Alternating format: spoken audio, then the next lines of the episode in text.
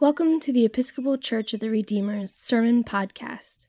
The readings appointed for this sermon are from the Wisdom of Solomon, chapter 1, verse 16 through chapter 2, verse 1, and 12 through 22, James, chapter 3, verse 13 through chapter 4, verse 3, and 7 through 8a. The Gospel according to Mark, chapter 9, verse 30 through 37, and Psalm 54. May the words of my lips and the meditations of all our hearts always be acceptable to you, O Lord. Amen. Amen.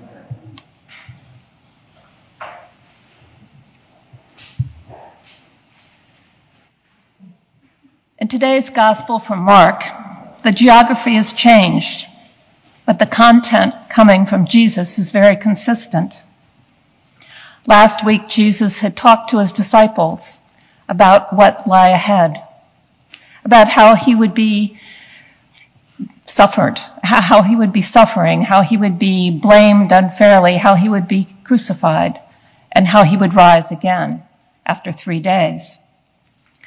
And when Peter challenged this, we may remember that Jesus immediately rebuked Peter very, very publicly. And he said to him, Get behind me, Satan. You are setting your mind not on divine things, but on human things.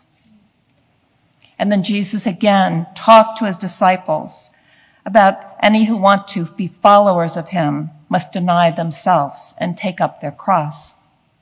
So that was last week. And here we are, a different geography, but very much a similar message. A similar message. Jesus is again teaching them about how the Son of Man will be betrayed by human hands, that he will be killed in three days and then rise again. Different scenery, but very similar scene. Except unlike the first time, Peter's not saying anything. Probably no surprise there. I don't know that any of us would have spoken up. And the disciples are silent. Mark tells us that they have fear. They're afraid to ask him. Their hesitancy is quite understandable. This time, they hear what he is saying and they fear and are silent. When they arrive at their destination in Capernaum, Jesus asks them, What were you arguing about on the way? And again, this question is met with silence. They had been arguing about who among them was the greatest. Who was the greatest? They knew the minute Jesus asked that question that he would have none of that. They were jockeying for position. This was totally opposite of what his teaching was about. And Jesus clearly knew what they had been arguing about because he very intentionally calls the 12 of them and sits them down and continues his teaching. Whoever wants to be first must be last, servant of all. And to make his point even further, he holds a small child. And he says, Whoever welcomes one child in my name welcomes me. And whoever welcomes me welcomes not me, but the one who sent me. We might think of this scene as a warm, fuzzy scene, but Jesus is making his point even more strongly because children in that time were the least of value in the pecking order in that culture. They had no power. And he was pointing to this young child who could do nothing for them, and yet telling them that this is who they needed to serve in order to serve him. So, in today's gospel readings, it feels like some pretty straightforward lessons at downtown Bible study, people talked about, okay, well, we've got the lesson about what's going to happen next, and we've got the lesson about, about service. You know, so, so, yeah, so where do we go from here? One of the things that really drew my attention this time was the silence, the silence on the disciples' part, because the disciples were not always drawn to respond in silence. We know that There was not hesitancy at other times to say, What do you mean? What are you saying? Um, where are you going? You know, we know that the disciples would speak up at other times, but this time they were silent. Were they silent because they needed to understand? Were they silent because they feared what Jesus' response might be? Were they silent remembering Jesus' reaction to Peter just a short time ago? I think that we might be able to relate to that time of choosing to be silent. Silent when we're unclear, when we don't have understanding, when we might be fear, fearful of what the response might be. We might have experienced these times, say, in a scene at work or at a scene in school. We might have experienced them in our families and our community, mm. times when mm.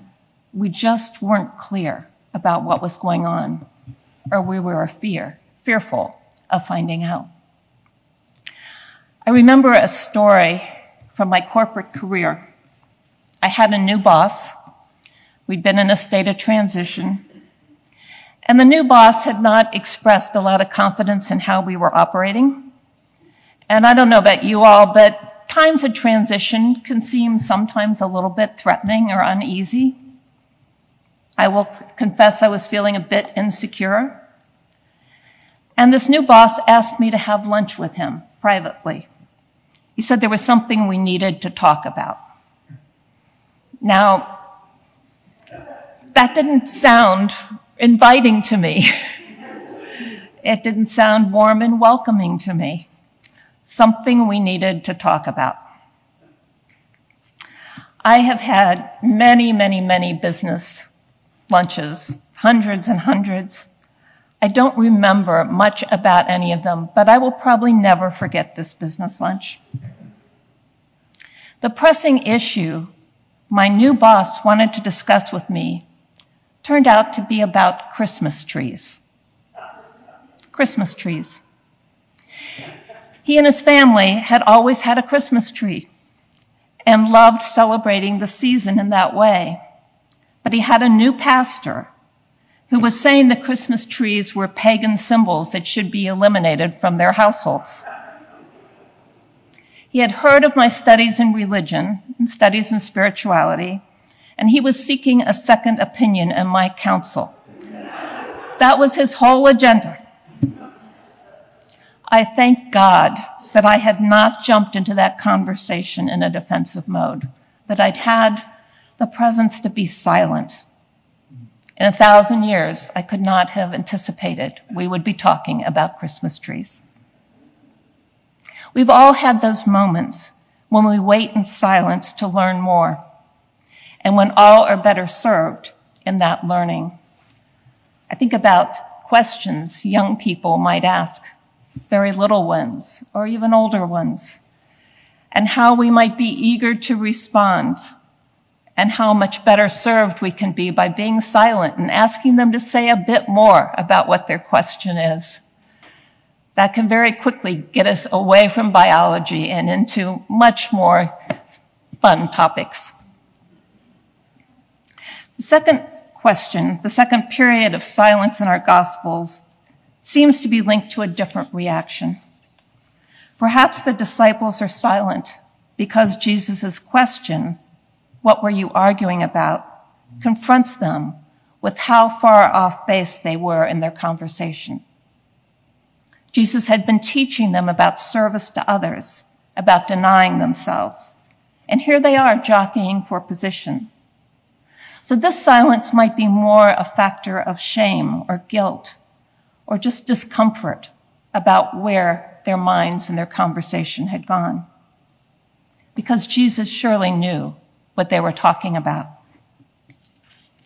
But again, we can connect with this temptation to silence and this temptation to have the conversation they were having. We readily talk about who is the greatest. We want to know them or name them. Our culture is attuned to that to power and influence, to excelling. There's nothing inherently wrong with wanting to do our best, to encourage others to excel, to using the gifts that we have. But in Bible study, the conversation immediately hit on the sports world and our longing to name or witness the, the prowess of the greatest of all our sports stars, the greatest of all time, be it baseball, football, basketball, gymnastics, swimming, tennis. John Krug, who may be up there, he shared an interview he had read regarding Novak Djokovic and his dominance in tennis. And Andy Roddick, a previous U.S. Open champion, said of Novak during this year's U.S. Open, first he takes your legs, then he takes your soul. When someone brought this quote to, to Novak's attention, he responded, only the first part. The second part, I don't take anybody's soul. Everyone has their soul. We're all beautiful souls, so I appreciate everyone. But I'll take your legs out, that's for sure. In that quote, we hear the clear distinction between our human endeavors and our deeper identity as belonging to Christ, belonging to God. Jesus does not punish and banish the disciples for having this conversation. Instead, he sits with them and invites them to a different conversation. At a funeral I attended yesterday for a dear friend who had achieved much success and recognition in life, the message that people were giving about him was repeated over and over. His life was a testimony to the message of it's not what you get, it's what you give. It's not the awards, the recognition. It's how you encourage others. It's not about accomplishments. It's about humility and faith and service to others. No one could be more worthy of the awards and recognitions and accolades this man received, but for him it was never never about any of that. It was always about service, about lifting up others to help them create better lives for themselves and for the generations to come. Today, we're gifted to participate and bear witness to the baptism of a little one, Charlotte Catherine Carey. Her baptism will be at the 11 o'clock service today. During the baptism, and actually during this service, we will be invited to renew our baptismal covenants. Our baptismal covenant always calls us to service, always calls us to love. We seek to serve Christ in all persons, loving your neighbor as yourself? Will you strive for justice and peace among all people and respect the dignity of every human being? This covenant does not invite our silence. It invites our response. And our hoped for response is, I will with God's help. During the 11 o'clock service, Phil will hold this little one in his arms to baptize and anoint her. And afterwards, he will invite us all to welcome the newly baptized, and we joyfully will. Jesus teaches us whoever wants to be first must be last of all and servant of all. Whoever welcomes one such child in my name welcomes me. And whoever welcomes me welcomes not me, but the one who sent me. There are times for silence, and there are times we are called to speak, to profess and live our faith. So whether it's a time for silence or a time for our voices to be heard. Whatever the moment calls for, may we always, always seek to walk in Christ's love. Amen.